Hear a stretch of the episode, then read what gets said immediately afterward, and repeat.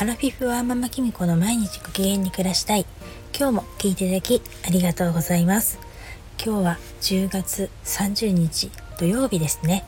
今日はいいお天気でしたね。えっと風もねそんなになくて暖かくてあのお布団を干すのにはちょうどいいお天気でした。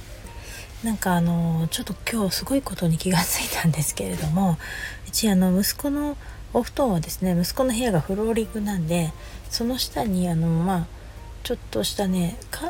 ーペットじゃないんですけどこうビニール製のあのちょっと厚めのマットを敷いてその上にお布団を敷いてたんですけれどもそしたらねなんかちょっと蒸れてたみたいでお布団がすごく湿っていてちょっとね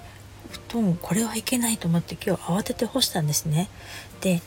あの実はねほんとちょっと前まではすのこを敷いてその上にこうマットを敷いて寝てたのであのそれを気が付かなかったんですけれども今まですのこが湿気を吸っててくれたんですねきっと。なんですけどちょっといろいろあってすのこを撤去したんですね。それで直接そこに敷いてたんですけれどもやっぱりこれじゃいけないんだっていうことに気がつきまして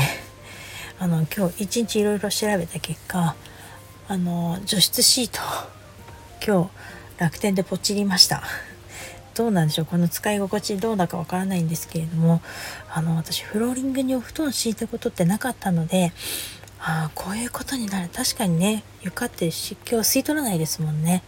こういうことになるんだと思ってですねあのちょっと初めての経験だったので本当にこのお布団なんでこんなに湿ってるんだってすごく焦りました。もうね息子もねちゃんと布団敷きっぱなしにしとくんですよね。私は毎日自分を布団あの畳んだり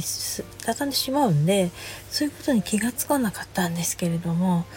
いやーびっくりしました。で娘の部屋はねカーペットなんですよね。それでまたいろいろ敷いてるのでそんなに気にならなかったんですけれども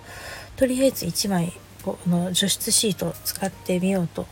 思っています。皆さんのお家のはヨローリングにお布団とか敷いたりしますか？どういう風にされてるんですかね？なんかもしいいあの案がありましたら あの今年うちこんな風にやってるよとかありましたら是非教えていただきたいです。よろしくお願いします。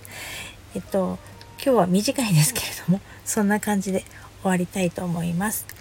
それでは今日はこの辺で最後までお聴きいただきありがとうございました。またお会いしましょう。